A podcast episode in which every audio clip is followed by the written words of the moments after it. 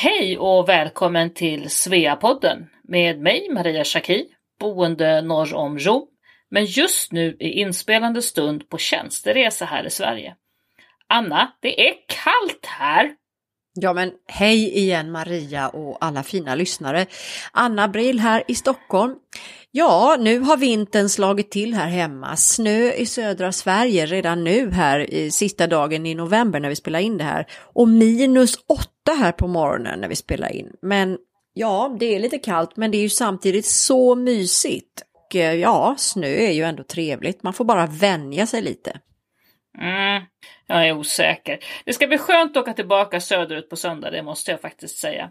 Men det hade ju varit roligare om jag hade fått värma händerna med sådana där otroligt snygga handskar som Thomasin Barnekow gör. Och i dagens avsnitt samtalar vi med henne. Hon är en sån otroligt eh, cool designer med eget varumärke och butik mitt inne i Paris. Du som lyssnar kanske undrar hur det går med alla val av nya personer till poster i Svea International. Jo, vi har ju en ny blivande internationell ordförande som blivit vald. Det är Katarina Hansson från Svea Perth som tillträder 1 januari efter Susanne. Och vi kommer också att få en ny vice internationell ordförande den 1 januari och det valet pågår nu och kommer att presenteras den 15 december. Ja, men eh, då hälsar vi välkommen här till Thomasin Barnekow som samtalar med oss direkt ifrån Paris och eh, lyssna gärna på hela avsnittet för att precis i slutet så får vi ta del av Thomasins egna exklusiva tips på ställen att besöka i Paris. Och vet ni vad? Vi har fått en Svea-rabatt. 15% i Thomasins webbshop www.thomasingloves.com. Från den 8 december fram till julafton den 24 december är denna kod giltig och koden är, med stora bokstäver, Svea Paris 2021. Du eh, vet väl att man faktiskt kan köpa julklappar till sig själv också? Oh ja, julklappar till sig själv, det är det bästa. Då får man ju precis vad man vill ha. Så nu, eh, ja, jag sticker in direkt här och tittar i Thomasins shop. Men eh, här kommer hon, Thomasin Barnekow.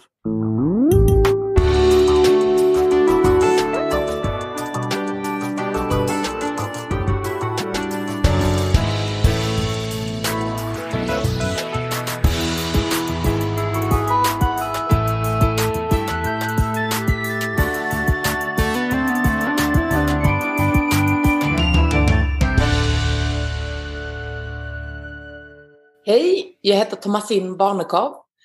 Jag kommer från eh, Skåne, från eh, nordöstra Skåne, en liten, liten by kallad Gumlösa på en gård som heter Sinklasholm. Och jag har eh, hamnat i Paris under de senaste eh, mer, mer än tio år. Och här har jag specialiserat mig till att bli handskdesigner och eh, handskcouturier. Och jobbar med både modehus, opera och har mitt eget märke som jag säljer internationellt. Hej Thomasin och välkommen till Sveapodden. Tack! Nu har ju säsongen för att sätta handskar på händerna börjat även här i Italien där jag är. Eh, hur kom du in på det här hantverket egentligen från början? Ja, den resan var egentligen ganska lång. För när jag växte upp i Sverige så hade man inte egentligen en aning om att det kunde finnas en väg som kallades handskdesigner. Så jag, jag började på maskinteknik i Lund, min första studie.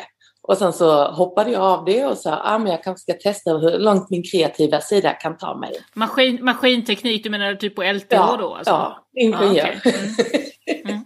jag gillade matematik, det var min första del. Och sen har jag alltid varit kreativ.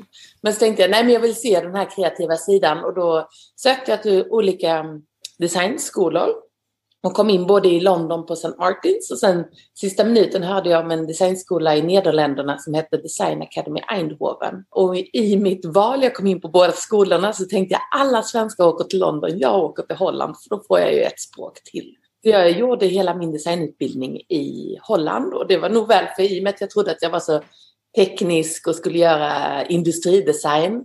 Så i Holland hade jag möjligheten att prova mycket annat och jag egentligen hamnade inom textildesign som jag specialiserade mig under, eh, under min utbildning. Och, och, så var jag i Paris på min praktik och vävde tyger.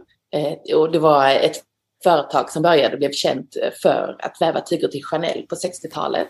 Och jag ja, tyckte det var jättespännande att finnas i bakgrunden av modevärlden.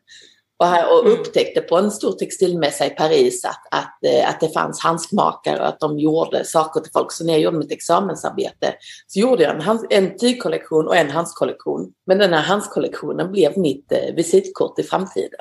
Mm. Oh, vad spännande alltså. Men du, du måste bara berätta, för det kan ju finnas någon som lyssnar här som undrar hur, hur tar man sig in på de där skolorna? När man söker då St. Martin och den här skolan i Holland. Gör man, skickar man in prov eller? Det, det, det, finns ju många vägar. Det är många som säger att du måste göra mycket be, eh, förberedande kurser. Jag, det, där jag kom från fanns det inte så mycket förberedande kurser att göra. Jag hade gått och målat och ritat och det vill jag inte säga var så mycket. Det var inte så professionellt, men det var bara för att hålla intresset uppe. Men under min tonår så jag, eh, hade jag lärt mig silversmide. Och det gjorde jag egentligen från jag var 12 till 19 i en vuxengrupp fick jag lov att vara.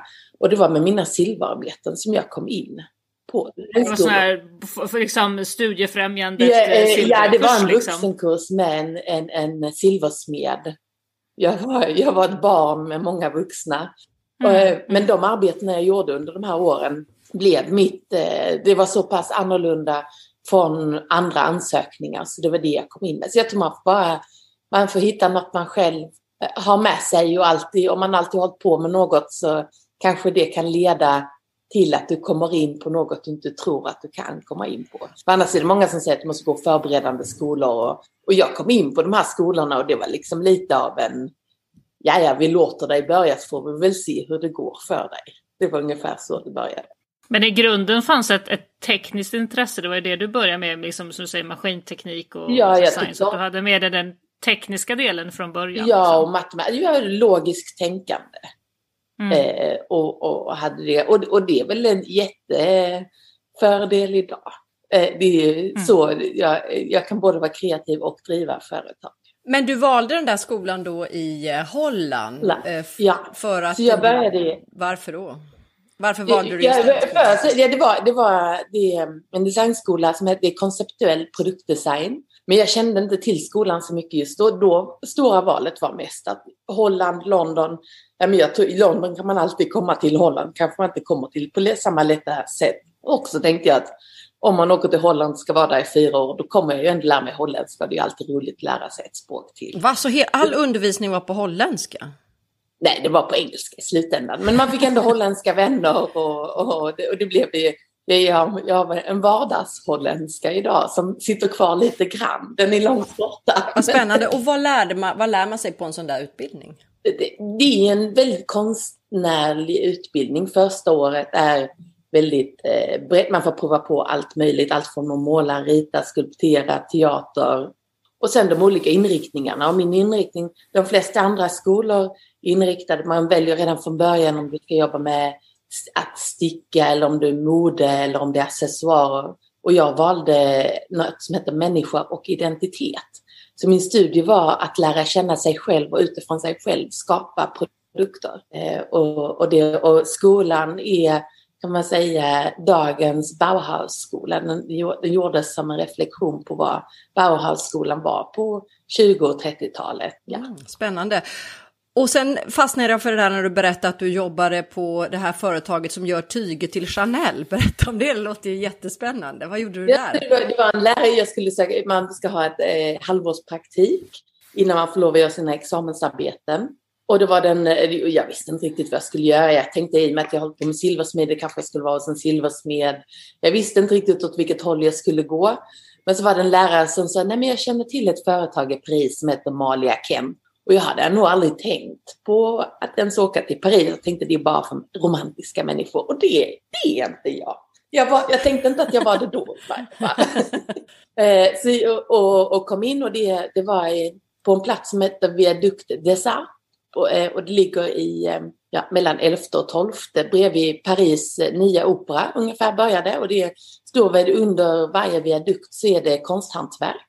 Och en av de här så var det där företaget och då var vi massor med unga människor från hela Europa och världen egentligen som kom och, och jobbade nästan gratis för att handväva tyger till, eh, haute couture för, för, för modebranschen. Och det var väldigt roligt och man, man satt och vävde hela dagarna och fick vänner och gick ut med på kvällarna. Och, och Vadå, verkligen... görs de där tygerna för hand alltså? Ja, ja. Alltså man, lär, man gör allt från att eh, ge, sätta upp vävstolen och, eh, och sen sitta hela dagarna och väva. Wow! Mycket handarbete i min, i min eh, värld.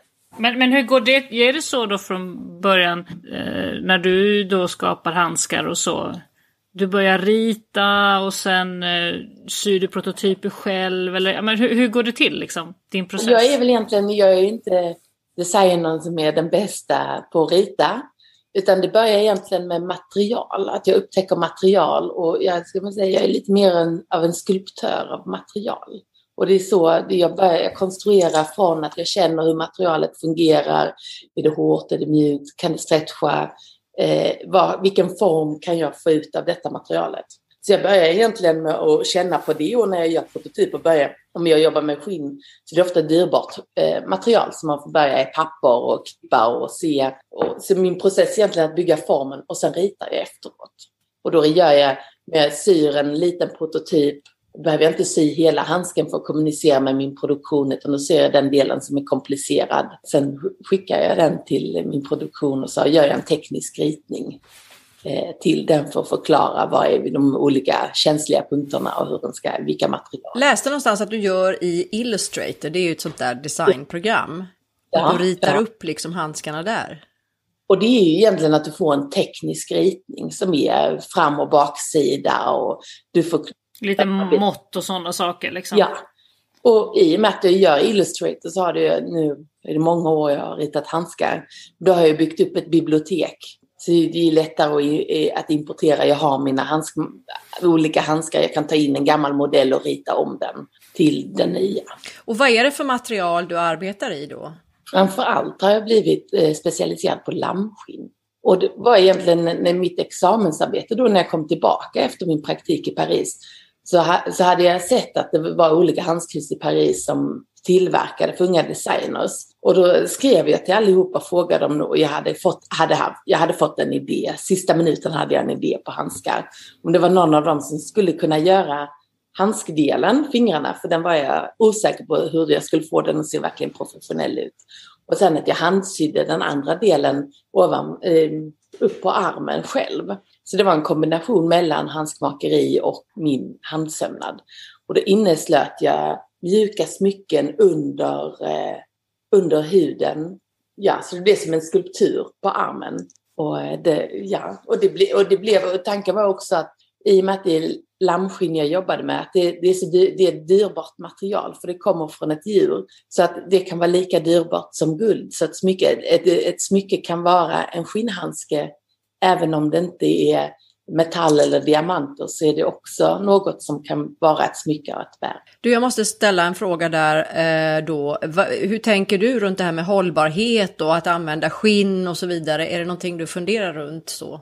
Ja, jag tycker att det är ett av de mest hållbara materialen i världen. Eh, att du, eh, framförallt i hela den här hållbarhetsfrågan så tycker jag det är framförallt viktigt som designer att tänka på att du gör en produkt som en, inte är trendbaserad utan att du försöker designa en produkt som varar lika länge som materialet. Att du gör, om någon blir kär i din handske så ska de kunna använda den en livstid om de tar hand om den. Och då kan du inte göra en bättre hållbarare produkt än att både materialet och designen håller, håller hand med varandra. Och vad säger du till dem som eh, funderar på det här med djurens rätt i samhället, höll jag på att säga? ja, att man kan äta väldigt goda, goda lamm. My, mycket av det materialet, eh, basmaterialet jag jobbar med, kommer från eh, arabländer och även från eh, Nordafrika, Etiopien. Och där kommer hela, alla, det, det mesta av lammskinnen från som förbereds. Och sen köps det in av garverier i Europa som sen garvar skinnen. Och då jobbar jag med framförallt Frankrike och Italien med garverier som är specialiserad på lammskinnsgarveri för eh, för handskar, vilket gör att de behöver vara lite mer elastiska än om man har lammskinn till, till handväskor och kläder och skor. Ställer du några särskilda krav där på garverierna kring, jag tänker liksom hur man garvar dem och miljöprocesserna i, i allt det här. Hur, hur, tänker du? Jag tänker att hela den här processen är, är en process som kommer ovanifrån och inte underifrån. Och det är så mycket i, i Europa och det är så mycket som har förändrats i den här processen redan.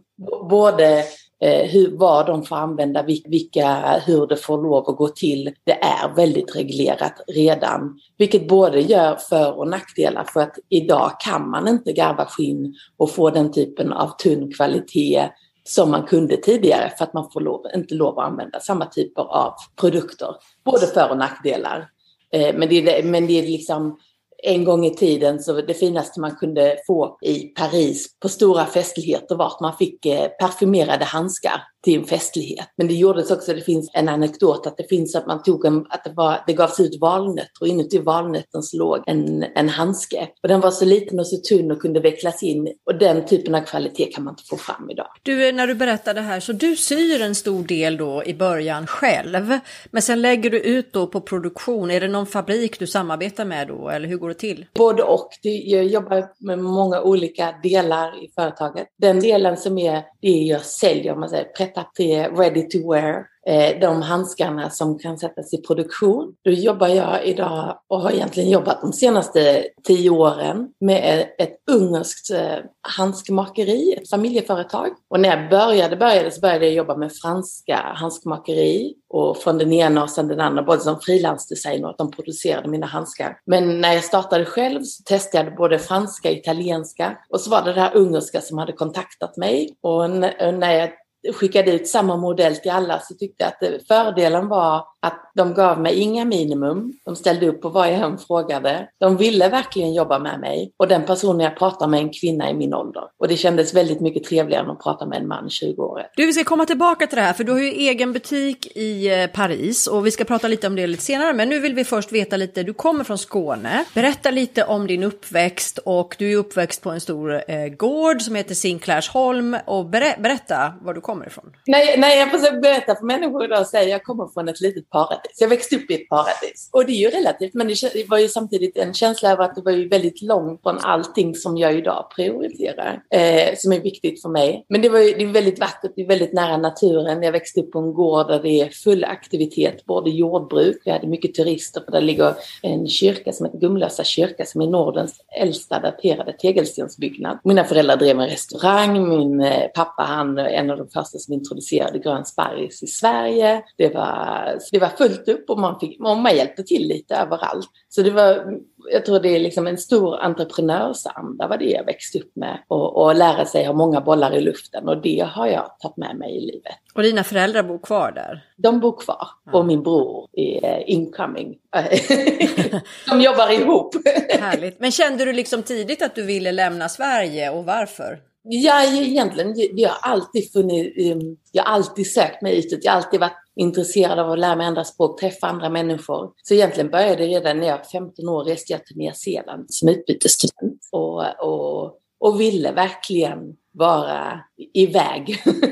Eh, tyckte äventyret var, var det stora och jag tror att den erfarenheten kan vara, den kan vara väldigt svår för en ung person om du inte vill göra det själv. För mig var det, det var väldigt mycket inifrån mig och mina föräldrar tillät mig att åka. Det var inte de som hade hittat på det här. Eh, och visst, det var svårt när du är 15 år att vara på andra sidan jorden själv i en familj du inte känner. Men jag tror att det jag lärde mig framförallt var ju en enorm självständighet. Och från den självständigheten jag skapade då så har jag nog, jag har väldigt lite hemlängtan. Det är ingenting jag, det är en känsla som har på något sätt förflyttats till en annan plats. Det är liksom, jag är här och nu och så kan man alltid se fram emot att man planerar mot någonting, men längtan blir inte något negativt som tar en plats, utan jag använder det var jag är just nu.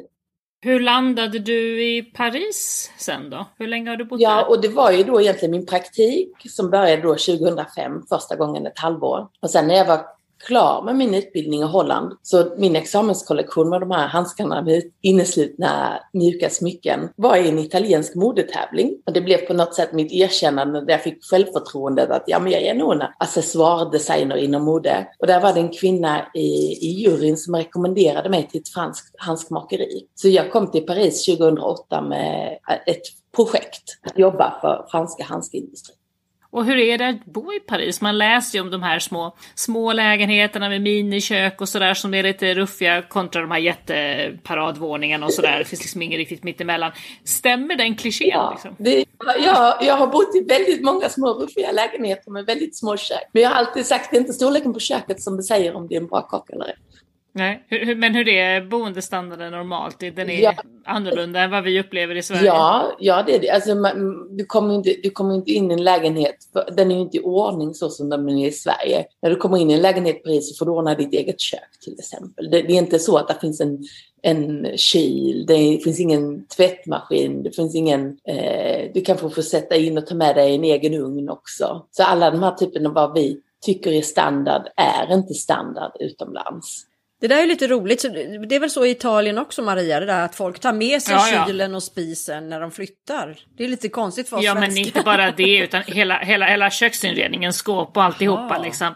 Det är ofta, ganska ofta, är det så att köket finns kvar så står det specifikt i annonsen att köket finns kvar. Och i början av under de första, ja, första åren så, så var det ofta liksom genom någon kontakt, någon som skulle resa bort, lånade man en lägenhet några månader och så var jag här och jobbade de perioderna Jag Skaffade mycket vänner som kanske hade en soffa någonstans där man kunde sova över när jag var här och jobbade. Och försök, har alltid försökt skapa ett sätt att kunna vara i staden utan att det skulle kosta mig för mycket. Är det dyrt att bo i Paris? Eh, ja och nej. Jag, ty jag, tycker att man kan hitta platser och ett sätt att leva i staden utan att det blir för dyrt. Om du är medveten om vad du gör. Och, och du kan göra väldigt mycket utan att det behöver kosta hur mycket som helst. Men självklart kan du också välja den väldigt dyra vägen och det kan bli väldigt dyrt.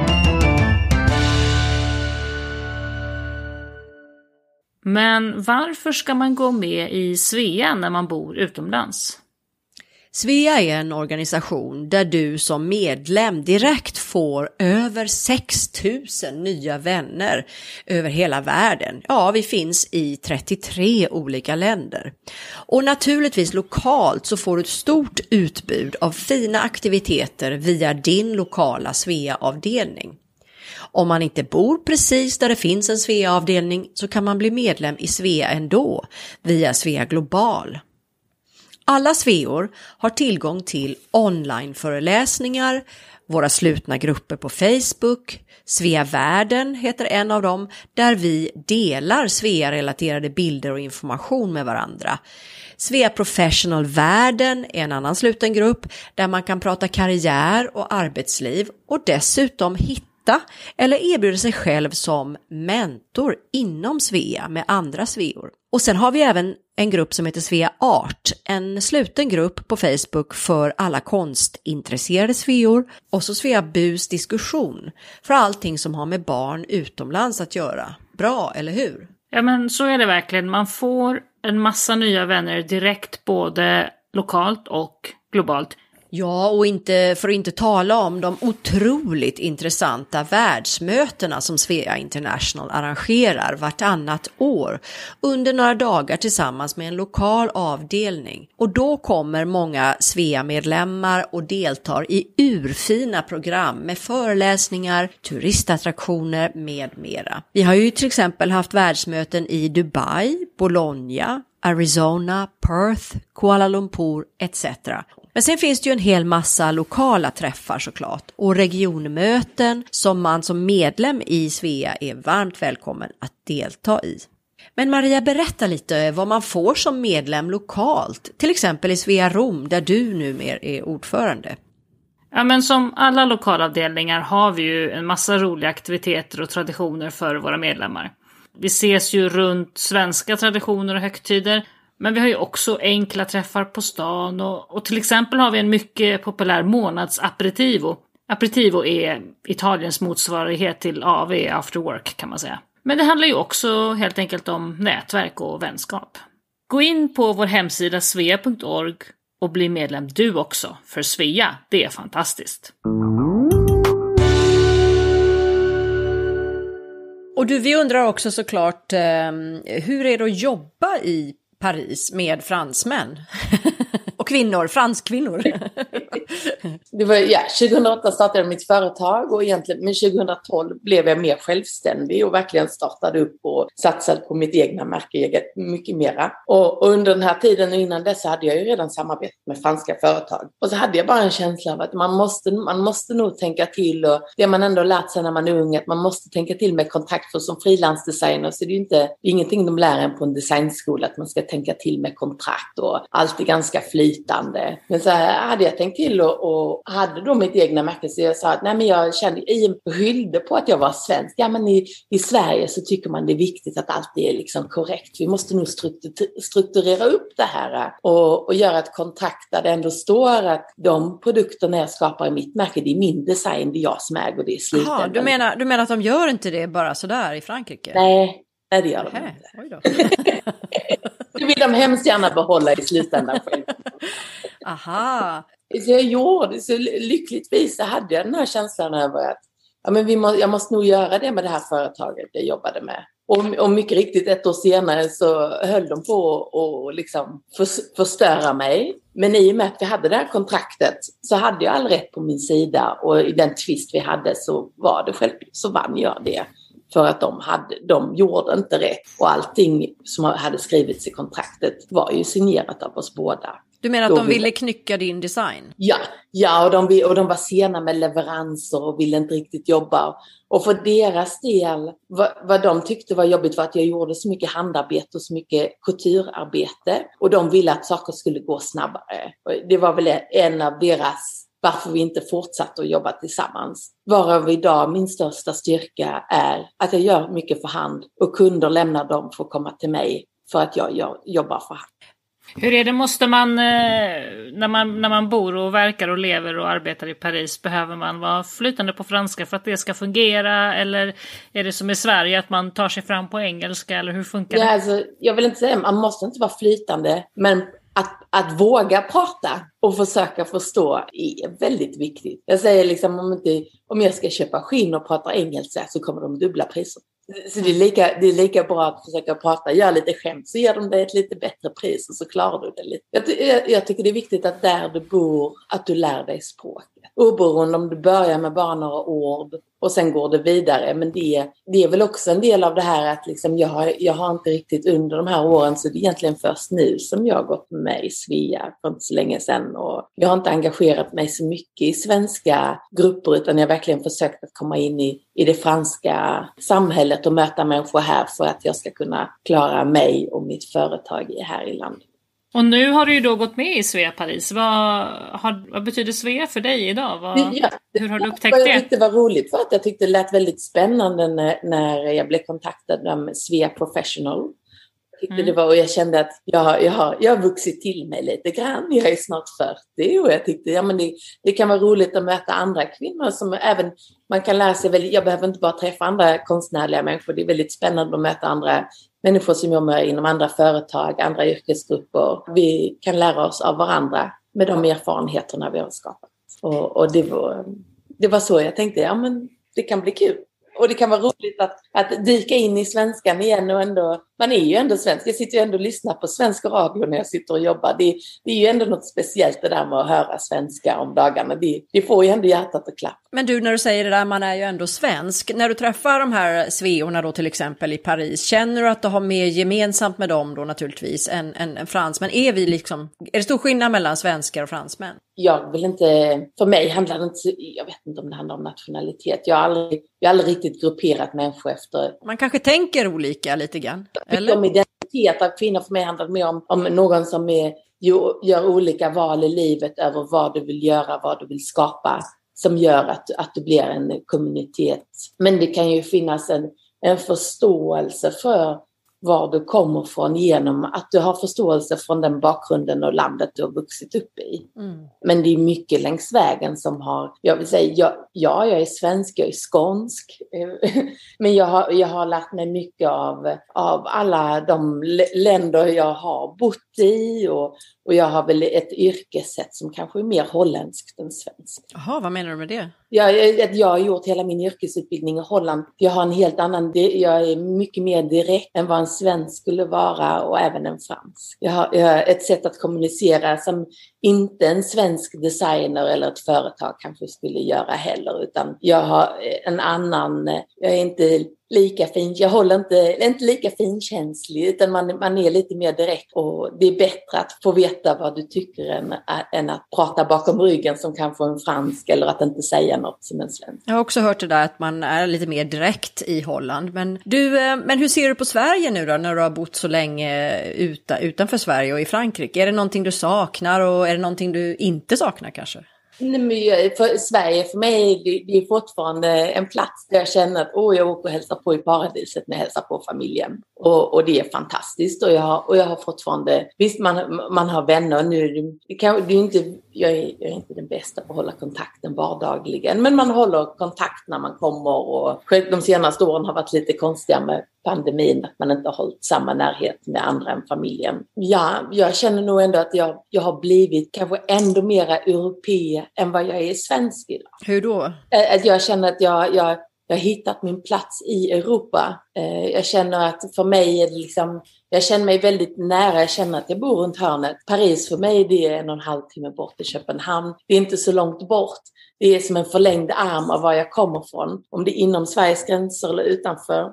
Jag behöver inte om jag verkligen vill träffa någon så kan jag åka dit utan att det tar för lång tid. Jag tycker det, det kan bli väldigt mycket större förändringar om du bor i en annan världsdel. Men att vara i Paris så är det inte så långt ifrån Sverige att man än behöver riktigt känna, åh vad långt bort jag är. Men jag kan inte, den drömmen jag har i min yrkesvärld, den kan jag inte utveckla i Sverige. Det finns inte min, en plats för mig i Sverige. Det finns inte den typen av ekonomi som vill köpa handgjorda handskar. Här har jag hela världen som kommer, allt från Asien till USA och, och Europa som, ehm, ja, som intresserar sig för ett hantverk. Och du, vi måste ju få veta lite då om dina kunder. Du, du har ju då kändisar, Lady Gaga och sådär. Hur är det med, vilka är dina kunder?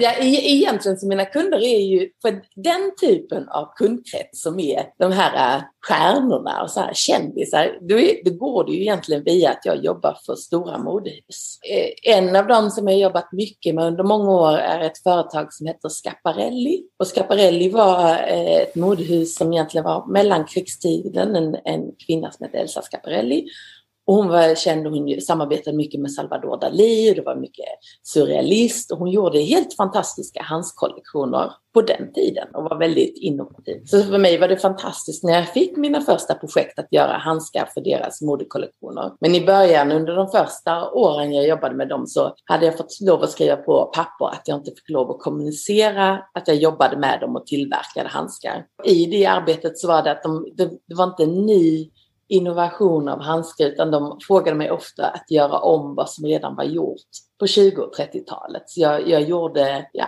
kopior av deras egna kollektioner. Och det har jag gjort, många handskar. Och sen, sen ungefär när jag skulle öppna min butik så var det väldigt stressigt med väldigt mycket annat och de ville att jag skulle göra ett stort projekt. Och då sa jag, ja men om jag gör detta och ger er den här tiden så vill jag att, ni, att jag också ska kunna kommunicera att jag jobbar med er. Och då sa de nej och då sa jag, då gör inte jag detta projektet mer utan då får det vara. Och då tog det ett och ett halvt år tills dess att de kom tillbaka och sa att nej men nu har vi ändrat vår policy, nu går det bra nu kan du kommunicera att vi jobbar ihop. Ja, bra jobbat.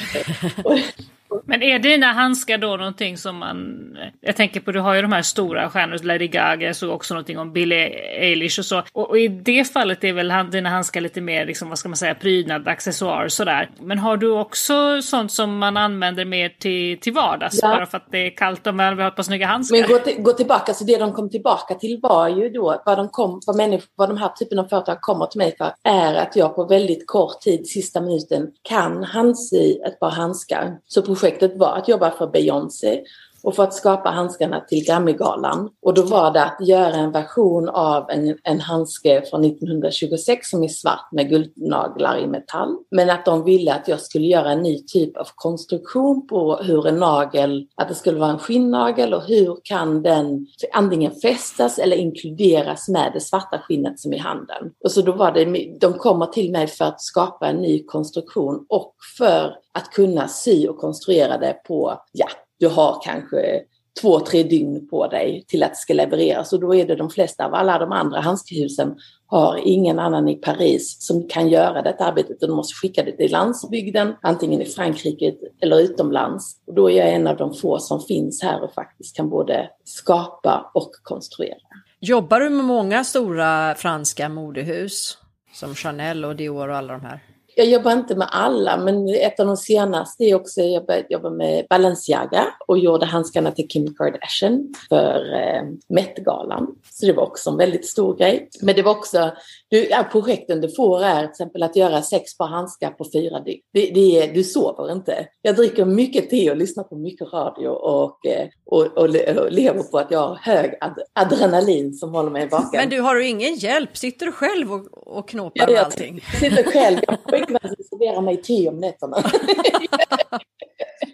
Ja, men har du även en kollektion av sådana här, liksom, vad ska man säga, lite dyrare vardagshandskar som folk liksom använder? Har du både? Jag har både, och det är det som jag producerar med mitt handskmakeri i Ungern.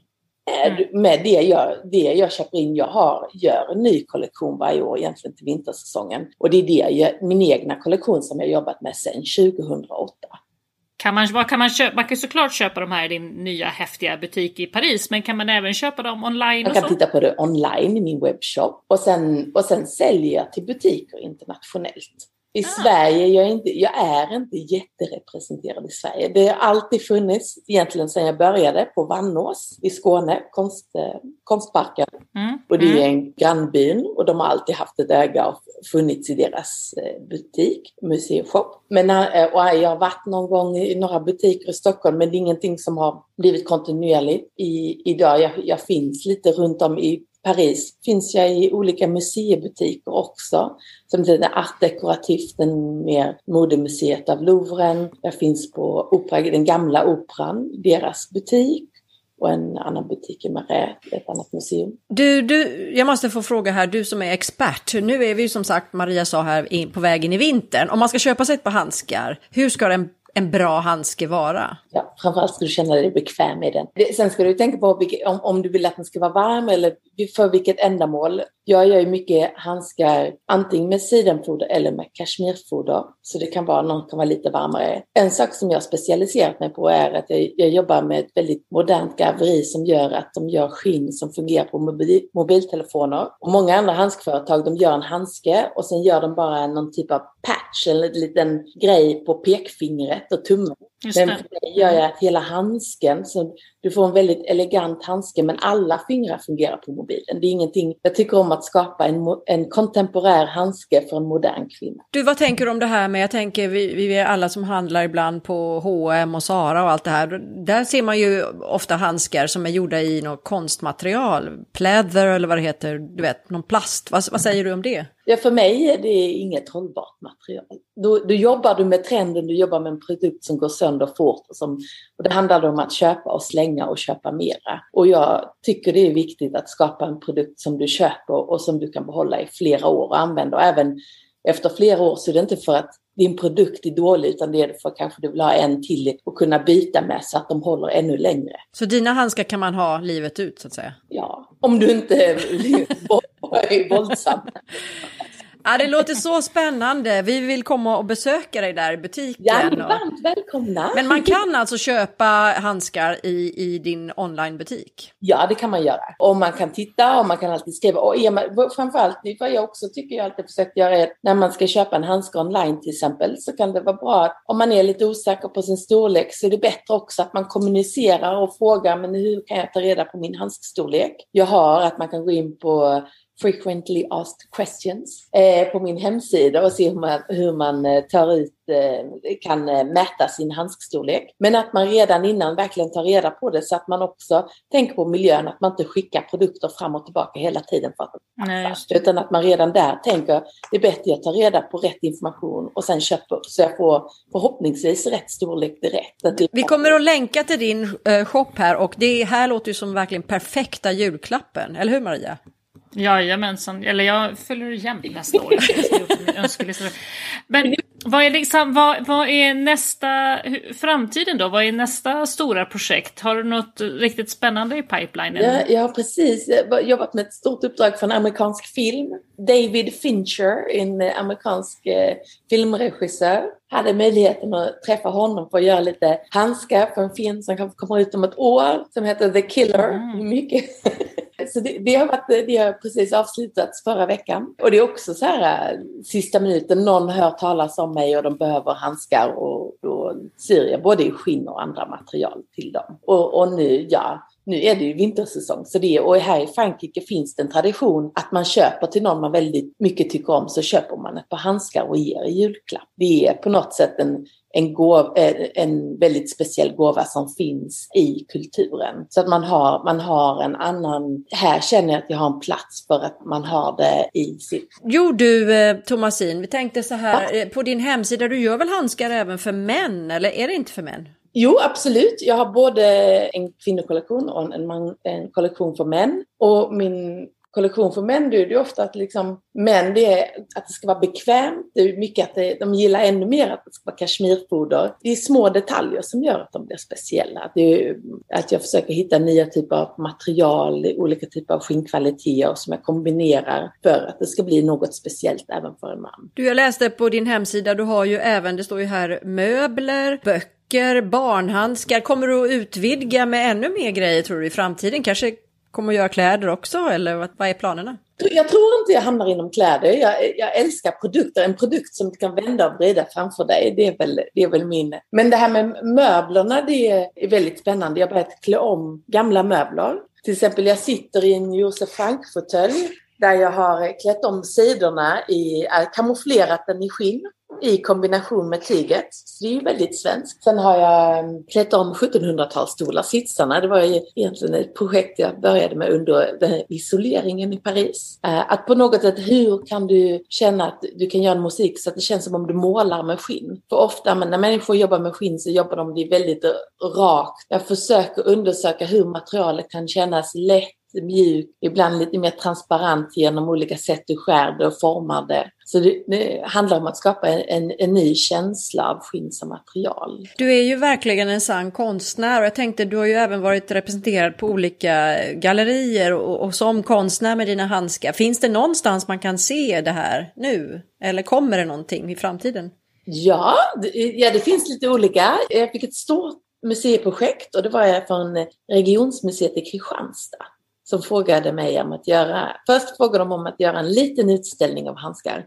Men jag hade en stor idé Eh, och genom att jag har ett stort nätverk av eh, konstnärliga vänner så, som jag frågade om de ville samarbeta med mig för att kunna få ner budgeten på olika vis. Då mm, kurerade jag en utställning av handskar som en vinterträdgård och ville verkligen att man skulle inte bara komma och titta på handskar, det var mina första tio år som handskdesigner, utan man skulle få en upplevelse. Och det var lite att man, man kunde gå in i en, handsk, i först en vinterträdgård som var skapad av en, en spegellabyrint och sen kom man in till en undangömd handskträdgård trädgård. Och den här utställningen fick sen eh, visas upp på Landskrona museum och Sen har den visats olika delar lite i Europa och sen fick hela utställningen blev inbjuden till Sydkorea. Det var ett jättespännande projekt. Ja, vad spännande. I Asien har jag jobbat också under åren innan pandemin. Mm. Hoppas att det blir fler utställningar så vi kan se dina... Ja, det, det är nästkommande. Jag vet att ett av mina verk är med. Det finns en organisation som heter The Homo Faber Guide. Det är en, eh, en schweizisk-italiensk eh, grupp som heter Michelangelo Foundation. Och de är specialiserade på hantverkare i Europa och världen. Och i april månad, så under tre veckor i april, så kommer de göra en stor utställning i Venedig där de samlar eh, hantverkare från hela Europa och Japan i en utställning. Och där kommer jag finnas representerad också. Var kan man på eh, Instagram och så, så har jag sett att du har lite olika konton. Vad är det, var följer man dig bäst? Man ser, man ser mig bäst på Thomasin Gloves. Där händer det mest. Den som heter Thomasin Official, det är väl egentligen den jag har lite bara med min butik i Paris. Och den, den sköter jag väldigt mycket mindre. Och det finns ju även på Facebook. Vi, ja. vi ska länka till alla dina sociala ja. medier. Men Thomasin Gloves är nog den roligaste. Men Thomasin, vi höll på att glömma här. Vi måste ju fråga dig om dina bästa Paris-tips. Vad är dina favoritställen i Paris? Mina favoritställen? Jag, jag, framförallt hur njuter du av en stad? Och då njuter jag egentligen av att ta promenader i staden. Att man, för mig är den stora skillnaden med Paris och andra storstäder är ju att du verkligen kan, du kan gå från öst till väst, från norr till söder inom en ganska rimlig tid. Att följa sen, att gå till de olika parkerna, till Tullerierna. Nu har jag, eh, det är väldigt lyxigt, min butik ligger mitt i Paris. Eh, och så jag bor väldigt nära Palais Royal, vilket finns en undangömd trädgård. Där finns Tullerierna. Eh, och det är väldigt fint att bara ta en liten snabb, ta med sig en kaffe och sätta sig i parken och, och en, en liten stund av reflektion. Men annars finns det också eh, Jardin des Plantes, plantträdgården, eh, som ligger i eh, femte och nära den så ligger eh, Paris moské där man kan ta ett mintte. Och för den som eh, man bara snabbt, ofta säger man åh Eiffeltornet får få en vacker vy. Men på vägen till eh, Jardin des Plantes så finns något som heter det Institut de Mondarab, eh, det arabiska institutet. Och det är en byggnad som är gjord av eh, den franska arkitekten Jean Nouvel och man kan bara gå in och besöka och ta hissen högst upp och få en vy över hela Paris alldeles gratis. Och du, eh, de här nya konstställena, Pinot nämnde du och Louis Vuitton Foundation, är det någonting som är kul? Ja, ja jag älskar att besöka museum och se konstutställningar och, och självklart är, är det en lyx att bo mitt i en stad där de konstant byter utställningar flera gånger om året. Precis bredvid mig i år så har ju då Pinot Collection öppnat i den gamla Börs de Commerce som är en fantastisk rund byggnad och där är den eh, japanska arkitekten Tadao Ando som har gjort eh, den moderna delen. Och de har även en restaurang och där är olika konserter och de försöker verkligen göra det till kulturcentra. Och det, och det är samma sak med Louis Vuitton Foundation som öppnade, men ligger den mer väst, i västra Paris, men de gör fantastiska utställningar och även varit där på några konserter. Eh, jag tycker om, det finns Musée Galliera som också har mycket mod, mod i modemuseet. Och mitt emot det så har vi Palais de Tokyo, Moderna konstmuseet. Och det är de har också alltid väldigt spännande utställningar. Så man försöker varje säsong så ser man eh, vad är det som erbjuds och eh, ta en liten stund när man kan och upptäcka något nytt. Så eh, det finns mycket att göra för den som vill besöka staden. Jag tror vi tackar dig här, eh, Thomasin. Det var helt fantastiskt att få prata med dig idag. Du är enormt inspirerande och eh, önskar att vi kunde åka till din butik nu direkt. Lite julshopping. jag, tror, jag tror framförallt det här liksom att man vet inte, det är, det är många som kanske drömmer om att jobba inom modebranschen och jag tror det är inte den raka vägen som tar dig till målen nu. Men det handlar om att ha ögonen öppna och, och se var det finns möjligheter och, och då kan det ta dig väldigt långt. Härligt. Tack så hjärtligt. Tack så mycket. Ha det bra. Tack. Tack för att du har lyssnat. Den här podden är inspelad och producerad för Svea International. Musiken är skriven för Svea av Fredrik Åkerblom. Alla vi som på olika sätt är involverade i produktionen gör detta som en del i vårt frivilliga engagemang för Svea. Sveapodden finns på de allra flesta ställen där du hittar poddar. iTunes, Google Podcasts, Spotify, Acast etc. Om du saknar något poddställe så skicka ett mejl till sveapodden gmail.com. Mer information om Svea hittar du på vår webbplats svea.org och i sociala medier så finns vi på Facebook, Instagram och LinkedIn och där hittar du oss som Svea International.